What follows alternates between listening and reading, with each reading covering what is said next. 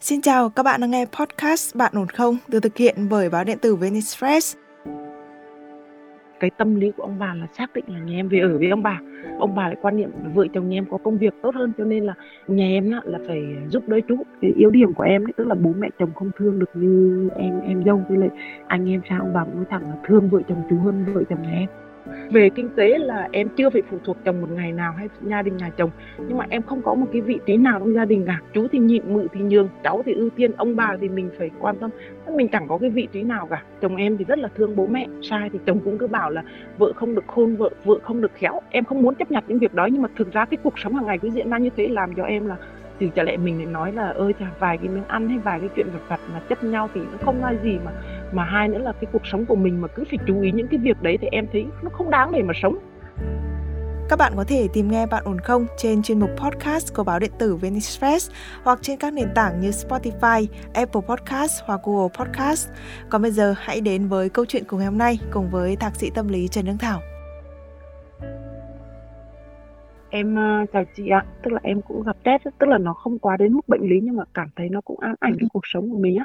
Cái va chạm cuộc sống em cũng không nhiều á. Và thứ hai nữa là em cũng không được khôn khéo ấy. Nên là cái ứng xử em thấy em chưa được ổn lắm nên là em mong muốn là thì chúc em có cái định hướng phù hợp ạ. Thế em kể yeah. câu chuyện của em cho chị nghe nha. Chuyện em thì trong cái mối quan hệ với uh, chồng, với bố mẹ chồng và em chồng á, cách đây khoảng 10 năm á, thì em uh, lấy chồng ở nhà chồng em thì là chỉ có hai anh em thôi khi em lấy ừ. về thì chú đã có một đứa con rồi em thấy là cái cách sống của hai đứa em á em dâu thì rất là khéo em chồng thì lại là tức là muốn khống chế toàn bộ gia đình. Tức là có mấy vấn đề thứ nhất là về mặt uh, cuộc sống thứ hai là về mặt tài sản. Em tuy là đã ở riêng ông bà xây riêng trong 10 năm nhưng mà trong cái 10 năm đó là hầu như chưa ở riêng. Tức là không khi thì chung khi thì riêng. Và cái khi mà em về ở với ông bà em không thoải mái tí nào là bởi vì như thế này. Ăn á, thì bữa thì chung bữa thì riêng. Nếu như mà bữa mà ăn riêng á, thì tức là bên này là đi chợ nấu ăn như thế nào là bưng nguyên sang bên như thế? Chẳng hạn làm ba món thì mình sẽ gấp sang ba món, làm hai món, sắp sang hai món, rót luôn cả nước mắm. Trường hợp em ăn ăn chung á, thì đương nhiên là ăn chung rồi bữa chung bữa riêng như thế. Và ông bà quan niệm rằng là cái tâm lý của ông bà là xác định là nhà em về ở với ông bà. Ông bà lại quan niệm là vợ chồng nhà em có công việc tốt hơn, cho nên là nhà em là phải giúp đỡ chú. Kinh tế trong nhà là mình lo cho ông bà này, thì mình phải lo cho con chú. Ví dụ em mua một bất cứ một cái gì về trong nhà thì bà đương nhiên là bà sẽ bưng sang một nửa bên cho chú bà không cần phải hỏi. Đấy ví dụ nấu ăn thì bà cũng đương nhiên là bà đưa sang. Ví dụ em mua một thùng sữa thì đương nhiên là bà đưa sang cho bên tây một nửa. Sau đấy cháu ở bên tây lại chạy sang bên này uống tiếp. Thì vì nó chơi chung mà thì chả lẽ một đứa trẻ con thì chả lẽ mình nói rằng là À, đừng có uống hay là đừng có lấy cho cháu uống thì lại con mình uống lại không cho con chú uống. Cháu bà đều là cháu của ông bà cả. Cho nên ví dụ mà mình mua cho con mình cái gì là cũng phải mua cho con chú. Con mình ăn cái gì là cũng phải cho con chú ăn như thế. Phân biệt một tí là ông bà sẽ không hài lòng một tí nào cả. Cái việc mà chung không ra chung, riêng không ra riêng là ví dụ ông bà nói là giao nhà cho nhà em nhưng mà đồ đạc này, tất cả những cái gì mà cần quăng hay xe, cọ là quăng ở bên sân này hết, chưa bao giờ đưa về. Là 10 năm rồi mà chưa đưa cái xe về nào về cả chú muốn sang lấy cái gì thì lấy cháu sang muốn mở tủ lạnh ăn cái gì thì ăn. Mình không bao giờ được nói đúng hay sai không bao giờ được nói. Ví dụ buổi trưa mình đang ngủ cháu sang chơi nó có phá. Mình mà nói thì bảo là cháu sang chơi mà bác nạt. Tức là mình không có một cái quyền hành gì cả. Ông bà cứ đòi ở với nhà em. Chồng em là cũng bên y tế nhá. Ông bà ừ. muốn ở. Chú thì ông bà xác định cho ở riêng nhưng chú lại nặng nặc không ở riêng vì ở với ông bà là chú được um, nhiều quyền lợi. Em thấy là rất là buồn là vì như này nhá. Chú thì không việc công việc không ổn định mà cái tâm lý của anh hay giận hay hờn. Cho nên là ông bà giao là chú là phải nhịn tức là nói gì cũng phải nhịn. Đấy thứ hai nữa em dâu á, là phải nhường mình làm chị là phải làm anh làm chị là phải nhường em. Còn cháu á, ừ. là con chú tuy là đẻ trước to hơn nhưng mà vì là con bác là phải nhường cho con chú còn á, riêng ông bà là là mình ở với ông bà là phải chăm sóc ông bà. Em có công ăn việc làm cũng có thu nhập bố mẹ em cũng cho em nhiều tiền. Về kinh tế là em chưa phải phụ thuộc chồng một ngày nào hay gia đình nhà chồng. Nhưng mà em không có một cái vị trí nào trong gia đình cả. Chú thì nhịn mự thì nhường cháu thì ưu tiên ông bà thì mình phải quan tâm. Mình chẳng có cái vị trí nào cả. Chồng em thì rất là thương bố mẹ thì cái việc thương là bình thường lại rất là thương em. Cho nên là ví dụ bất cứ một cái va chạm nào thì chồng em đều trách em. Thế không bao giờ trách cha trách mẹ hay trách chú chỉ đúng hay sai chồng không cần biết, mà hầu như là sai thì chồng cũng cứ bảo là vợ không được khôn, vợ vợ không được khéo, kể cả ăn uống hàng ngày, cái gì cũng thế. Cái thứ hai nữa là về kinh tế, ông bà bao giờ cũng ưu tiên cho chú hết hết. Ông bà mua đất, xây nhà, mua xe, đồ đạc sắm hết. Nhưng mà riêng nhà em thì ông bà không. Mà em không tách cái việc mà ông bà ưu tiên, bởi vì cái việc đấy là tài sản của ông bà thì em, thật ra em không có quyền. Nhưng mà vấn đề là chú là công việc thì làm việc gì chú cũng vài bữa chú chán, chú bỏ xin chỗ nào cũng ít bữa là chú lại bỏ bởi vì chú bảo chỗ thì bóc lột, chỗ thì ờ, người ta ứng xử thế này, người ta ứng xử đại loại là như thế, thì khi không, khi mà cái công việc không ổn định thì cái thu nhập nó không ổn định, thì chú thường là vay tiền bố và vay tiền anh. Thì vay từng cách thường xuyên và vay thì hầu như không trả và coi như là kiểu kiểu đương nhiên là như thế. Chồng em thì rất là cũng là tốt không bao giờ cà phê hay là nhậu nhẹt thế là không bao giờ chi tiêu cái gì cá nhân kể cả một cốc cà phê anh cũng tiết kiệm. Nhưng mà riêng bố riêng mẹ với lại riêng em mà cần tiền là anh chi ra ngay và anh lại giấu em á. Mới đây xây nhà thì mới phát hiện ra là anh giấu mất một khoản đấy trong cái đấy thì cái cuộc sống của em á, thì là thực ra là mấy năm em cực kỳ vất vả bởi vì là riêng chồng muốn đi ăn học mấy năm trời, một mình em phải nuôi con vừa phải thuê nhà, mà không bao giờ dám nhờ nhà bố chồng, bởi vì bố bố chồng á, quan điểm là nếu như mà em ở nhà thì cơ bản là cái cuộc sống sinh hoạt hàng ngày là ông lo. Nhưng mà tại vì mình đi ở riêng rồi, đi đi đi thuê ở, nên là ông không có trách nhiệm, thì cái đấy là đúng rồi em không có quyền trách ông cái việc đấy. Em thì à, cái cách làm sao mà ứng xử để nhà chồng hiểu rằng là mình cũng có cuộc sống riêng tư. Em nói rất là đơn giản, ví dụ em mua một cái gì về đấy, em đưa về cho bố chồng thì em nói, cha ơi, con có cái quà con đưa về nhà để thắp hương hay làm gì đấy. Thì em đưa cho bố, nhưng mà khi bố đặt ở đó là để bàn thờ để chuẩn bị thắp hương, thì anh ta là thấy là lạ là anh ta tự bóc và anh ta ăn. Anh ta cũng chẳng cần phải hỏi, cũng chẳng cần phải nói với ai. Ví dụ việc ở trong nhà em là anh ta muốn lục cái gì thì anh ta lục, anh ta muốn lấy cái gì lấy, kể cả thức ăn em nấu cho buổi chiều anh ta chưa có ai ăn hết, anh ta bưng ra anh ta là chuyện đương nhiên. Em không muốn chấp nhận những việc đó, nhưng mà thực ra cái cuộc sống hàng ngày cứ diễn ra như thế làm cho em là thì chả lẽ mình lại nói là ơi chà vài cái miếng ăn hay vài cái chuyện vật vặt mà chấp nhau thì nó không là gì mà mà hai nữa là cái cuộc sống của mình mà cứ phải chú ý những cái việc đấy thì em thấy nó không đáng để mà sống. Thì là là có những cái vấn đề là là như thế chị ạ. Chị nghe câu chuyện của em nghe kể thôi mà chị cũng đã thấy hơi khó chịu rồi. Là tại vì ấy mình giúp đỡ anh chị em trong nhà là một cái chuyện đương nhiên có thể chấp nhận được. Thế nhưng với điều kiện là người kia họ rất cố gắng nhưng mà họ gặp không may trong cuộc sống. Còn đằng này cái người em chồng này rất là phụ thuộc và rất là ỉ lại vào vợ chồng em.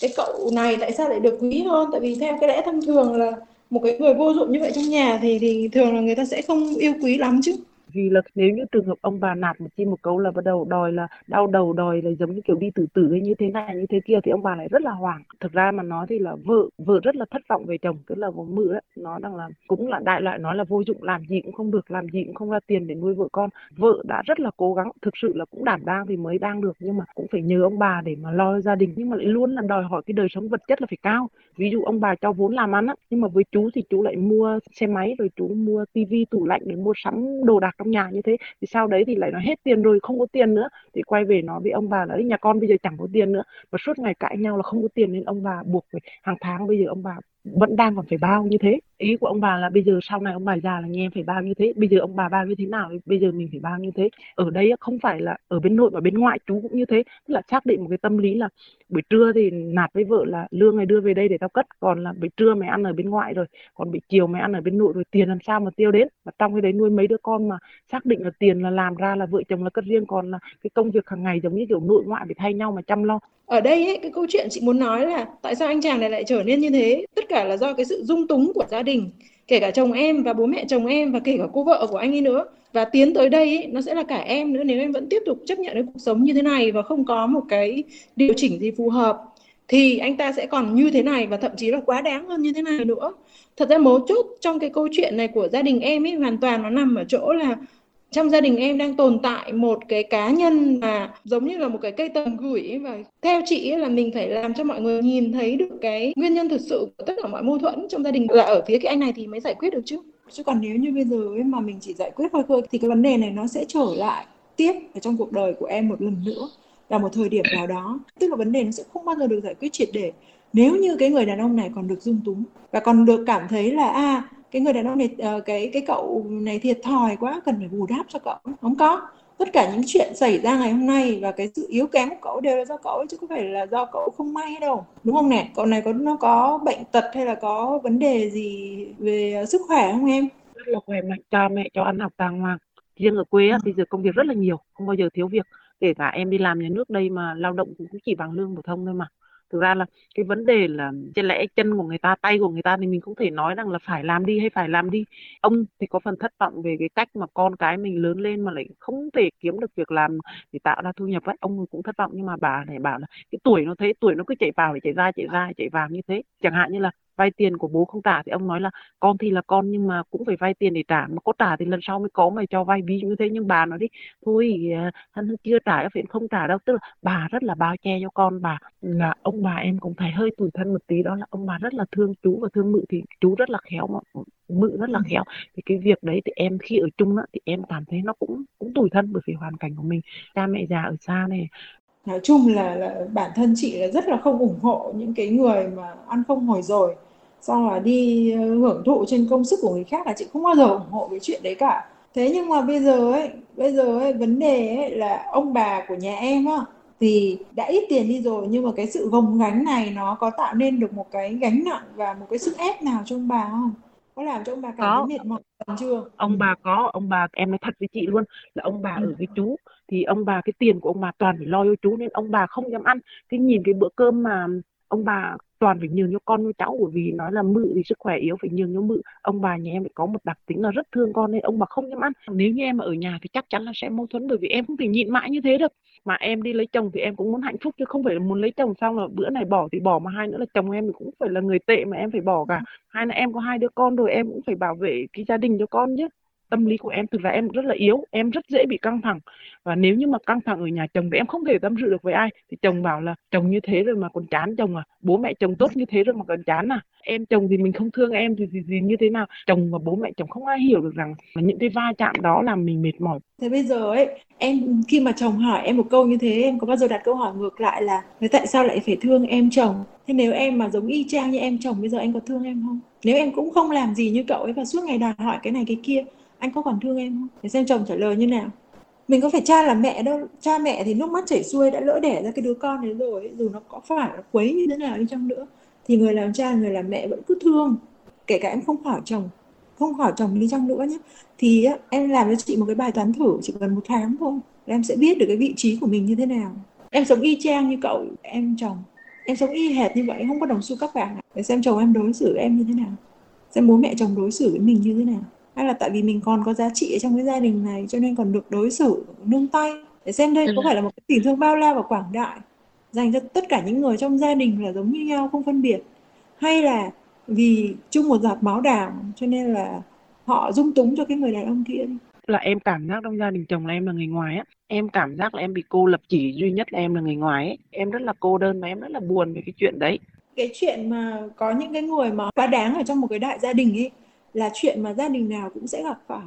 Tuy nhiên ấy, là bản thân mình nó bao dung đến mức độ như thế nào nếu mà nó không quá đáng mình có thể làm lơ cho qua được thì ok. Thì không sao cuộc sống nó vẫn tiếp diễn như thế. Nhưng nếu mình không chịu đựng được thì mình phải có những cái sự phản hồi. Còn em không thể ôm cái khối ấm ức này và không nói ra.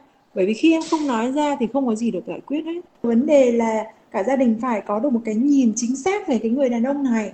Chứ không thể nào ở trong cái trạng thái là ừ à, đứa em bé bỏng trong nhà. Đứa em cũng đáng thương ở trong nhà.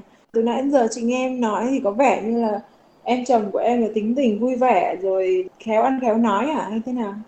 Khéo ăn khéo nói khéo đòi tức là chịu khó đòi. Vì em dâu rất là khôn. Tức là cái khi mà ở riêng ra thì em dâu lại ôm mẹ chồng khóc bảo là mẹ ơi con không muốn ra ở riêng đâu ở gần đây chứ xa mẹ nhớ chịu cũng được. Tức là em dâu rất là khôn và rất là khéo. Ông bà rất là thương nói chung thương nhiều lắm. Còn em thì ông bà không được thương lắm. Thì chị hiểu bây là tính cách của mỗi người thì sẽ khác nhau. Tức là bây giờ mà bảo mình đi nịnh hay này kia các thứ thì nó cũng khó lắm. Thế nhưng mà nhiều khi cứng quá thì nó dễ gãy em ạ.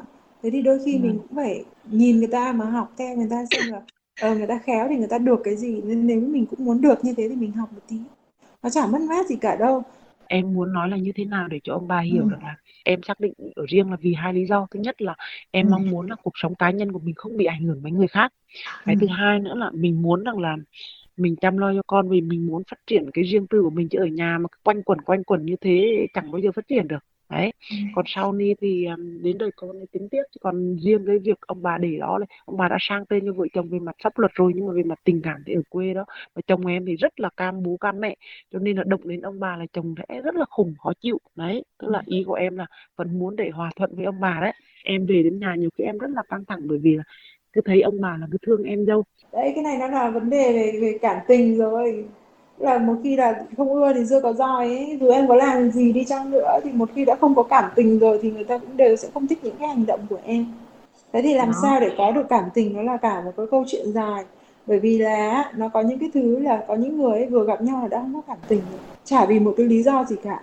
Chỉ là nhìn thấy nhau không ưa thôi. Cái yếu điểm của em ấy, tức là bố mẹ chồng không thương được như em em dâu. Với lại anh em sao ông bà cũng nói thẳng là thương vợ chồng chú hơn vợ chồng nhà em. Rồi thế bây giờ chị hỏi em nhé bây giờ mình sẽ so sánh này hai vợ chồng mình thì tính thì khô này rồi xong lại còn hay có có hả? Hay khó tính đúng không? Tức là mình cứ hay nhăn nhăn có chuyện gì thì cứ hay nhăn nhăn và im im không nói gì. Khổ khăn nên mình cũng im lặng như đấy mình không hay kêu khổ như Im không nói. chú thế Dạ. ờ, vui vẻ pha trò có không? Cũng ít. Đúng không đúng không? Thế còn vợ Dạ. chồng bên kia thì tươi tắn như hoa này nói lời ngọt ngào này rồi lại hay pha trò làm mọi người vui này phải không vâng vâng. Ừ đấy. Thế đấy người ta ừ, ông bà mình có một câu rất hay đấy là vui đâu thì trầu đấy. Tức là con người người ta sẽ có luôn luôn có xu hướng là tìm cái người nào làm cho mình vui. Sẵn sàng bỏ Dạ. tiền sẵn sàng bỏ công bỏ sức ra cái người nào cho cái người nào làm tươi vui. Thì đấy là lý do tại sao họ được ưu ái hơn. Thế tại sao mình không làm được chuyện đấy thì cái này nó do tính cách của mỗi Dạ. người là khác nhau. Và do cuộc sống của hai vợ chồng em nó cũng có rất nhiều thứ phải lo nghĩ. Và phải à, cố gắng. Cho nên là hai vợ chồng em khó có thể có một cái cuộc sống vô tư giống như hai vợ chồng nhà kia. Khi mà tất cả mọi thứ dù có chuyện gì xảy ra thì đều có người chống đỡ cho họ hết cho nên việc gì phải lo. Cứ thế mà thoải mái và vui tươi thôi. Thế thì nó thành một cái nó thành một cái vòng luẩn quẩn như vậy và người ta cứ hút lấy nhau như thế đấy. Còn vợ chồng mình thì không không làm như thế được cho nên chúng mình bị rơi ra ngoài cái vòng kết nối đấy. Thế mình phải chấp nhận còn nếu không thì mình phải thay đổi tính cách của mình. Thế thì trong hai cái điều này thì em cảm thấy cái điều nào mình có thể làm được? Thứ nhất là cứng rắn và kiên quyết với tất cả mọi thứ mà mình đã định, thì nó có thể làm sức mẻ và làm nghiêm trọng hơn cái mối quan hệ trong gia đình. Và thứ hai là họ sao tôi vậy vui tôi y chang như họ và họ đòi gì tôi đòi đó. Và nếu như họ tỏ ra vô dụng ở chỗ nào, tôi tỏ ra vô dụng ở chỗ đó, nhưng thực chất không phải là như thế nhé tức là em vẫn đi làm bình thường nhưng mà động đến tiền nong hay là động đến công an việc làm, em em làm không được, kiểu như vậy thực ra ông bà cũng chê là em tù thật mà. Sau mấy năm đây thì em cũng biết làm kinh tế hơn để mà già lo hơn ấy. thì ông bà cũng thay đổi một chút thái độ xíu đấy thôi. Nhưng mà nói về mặt tình cảm thì ông bà cũng thương chú nhiều hơn, bởi vì cái cuộc sống của vợ chồng em á, chị nói rất là đúng, chồng em á, khi mà ông bà ốm đau á, chồng nhà em rất là lo cho ông bà, cố cái trách nhiệm nhiều hơn, phải lo cho ông bà, lo cho anh em, kể cả những người anh em xung quanh ốm đau, chồng em phải lo. Chồng em cũng không có nhiều thời gian để chơi với ông bà hay vui vẻ, nhưng mà ngược lại vợ chồng chú là đi hát karaoke này, xây nhà xong rồi là không phải lo trả nợ nghìn nào nữa. Rất là vui vẻ. Trong khi đó thì chồng nhà em thì khi nào phải lo trách nhiệm gia đình. Còn em thì chị cũng thấy rồi đấy lấy chồng xong mà chồng chẳng có đồng nào cho em cả thì em làm gì có kinh tế. Nếu như mà họ không có điểm xấu thì mình học cái gì? Nếu như họ toàn điểm tốt thì mình học những cái tốt của họ. Tức là để cứu vãn cái mối quan hệ ấy. thì chị chị về cả đưa ra cho em hai phương án là một là để cho cái mối quan hệ nó được bình thường và nó dần được cải thiện và trở nên vui vẻ hơn và mình vẫn đạt được mục đích của mình ấy. Nhưng mà nó đi trái lại với tính cách của mình một chút thì mình học tất cả những cái điểm tốt của cái người kia để xem họ làm như thế nào để đạt được mục đích mình làm y chang như vậy. Em học ban đầu nó sẽ hơi khó chịu vì nó đi ngược lại với tính cách của em và nó sẽ rất là ngượng ngùng cho em. Thế nhưng mà tin chị đi em chỉ cần làm một lần hai lần ba lần đến lần thứ tư ấy, là mọi thứ nó rất trơn tru. Mình đã quen với cái việc đó rồi mình sẽ làm rất tốt lựa chọn thứ hai mà chị đưa ra nó phù hợp với tính cách của em. Nhưng mà nó có thể gây đổ vỡ đấy là em cứ cứng rắn, làm cái gì đi chăng nữa thì tôi đã có quyết định của mình rồi. Và các người dù dùng phương pháp gây sức ép như thế nào tôi cũng không lay chuyển và thậm chí tôi không buồn nghe mấy người nói gì thì nói. Dèm pha nói tôi xấu, nói tôi tham cũng được kệ. Thì em có thể làm được một trong hai điều này. Thì nó đều đạt được cái mục đích của em là có được một cái cuộc sống gia đình riêng. Bởi vì khi mà em đã mâu thuẫn với gia đình nhà chồng thì chắc chắn là mối quan hệ của em và chồng nó cũng sẽ có trục trặc. Và vấn đề ở đây nó là gì? Một người phụ nữ khi lấy chồng rất tội cho chúng mình. Đàn ông lấy vợ là lấy được nguyên một cô vợ về nhà về nhà họ nhé. Còn phụ nữ lấy chồng là phải lấy nguyên cả dòng họ nhà chồng. Dạ. Cái mức độ của nó ở thời điểm ban đầu nó sẽ vừa phải. Và sau đấy thì từ từ mọi người sẽ dần quen với cái sự khéo léo của em và sẽ chấp nhận nó như là một cái lẽ đương nhiên. Đấy thì lúc đấy thì em mới bắt đầu em muốn làm gì thì làm. Còn bây giờ em phải học cái cách phớt lờ tất cả mọi thứ giống như cô kia. Ai có nói gì tôi cũng không cảm thấy gì hết. Làm sao để mà không nghĩ về những cái điều đấy và làm cho bản thân mình đau lòng nữa? Thì hãy nghĩ về cái chuyện là à tôi sẽ đạt được cái điều gì? Tôi làm điều này để làm gì? Và nếu như người ta tác động đến tâm trạng của tôi mà tâm trạng tôi thay đổi thì tôi sẽ mất cái gì? Thì lúc đó em sẽ điều hòa được tâm trạng ngay lập tức. Dạ tức là Ừ. em chồng thì cũng rất là khéo được lòng tất cả mọi người kể cả con nhà em cũng rất là quý. Thật ra có một cái sự thật ở trên đời là như thế này tức là tất cả những cái điều mình muốn ấy không bao giờ nó đạt được hết 100% cả. Nó sẽ đạt được khoảng 90% là cao. Thì khi mà đạt được 90% đấy mà em cảm thấy hài lòng với 90% đó thì em sẽ hạnh phúc. Còn nếu em cứ nhìn chăm chăm vào 10% mà em không đạt được kia thì em sẽ không bao giờ hạnh phúc cả. Thế thì vâng chị rất là mong em hãy nhìn vào những cái gì mà mình đạt được. Để mình hài lòng với nó thì lúc đấy em sẽ cảm thấy dễ chịu hơn. Là cái việc em cứ nhìn vào những cái mặt mà mình không đạt được. Và những cái gì mà em không đạt được nhé thì em phải tâm niệm một cái như thế này, là tôi sẽ đạt được nó trong tương lai. Để lấy đó là một cái động lực cho mình phát triển, phấn đấu và mình tập trung vào đó để mình gạt bỏ hết tất cả những cái gì không vui vẻ xung quanh. Và một cái ưu điểm rất lớn mà hồi nãy em với chị cũng nói với nhau là nó cần thiết cho một cái cuộc sống hạnh phúc gia đình. Đấy chính là cái người cái sự vô tư của một người phụ nữ. Vô tư ở chỗ là à mọi người có thể khắt khe cái này cái kia nhưng mà tôi lại thấy tôi lại cảm thấy là ừ điều đấy là một điều vui. Và dạ. ok chấp nhận được chấp nhận được hết. Và thấy điều đó dạ. là một cái điều mà không sao cả. Thì em sẽ không bao giờ bị sân hận. Và ở trong miền Nam nó có một cái từ gọi là sanh nặng. Sanh nặng có nghĩa là mình sẽ so sánh với người này người kia và mình cảm thấy bực tức thì mình tránh cái điều đấy thì sẽ làm cho cái không khí giữa tất cả mọi người và đặc biệt là giữa em với mọi người nó dần dần giãn dần ra nó dần dần yeah. Dạ. thoải mái dần lên và khi đấy thì tất cả mọi ý kiến của em đưa ra hay là những cái việc em làm mọi người sẽ dễ chấp nhận hơn chứ còn nếu như mà em bao phủ lên toàn bộ những hành động của em bằng một cái sự yeah. xanh lạnh ngấm ngầm thì tất cả mọi người đều sẽ rất khó chịu dù em làm bất kỳ điều gì lý do tại sao mà ông bà rất dễ chấp nhận hai vợ chồng nhà kia? Bởi vì họ hời hợt. Khi mà họ hời hợt như vậy, thì dù họ là gánh nặng thì người ta cũng sẽ cảm thấy không nặng lắm. Nhưng dù hai vợ chồng của em nhé cái gì mình cũng có làm cho nó sâu sắc quá lên ấy, thì dù mình dù mình không trở thành gánh nặng thì mình cũng sẽ làm cho người khác cảm thấy áp lực.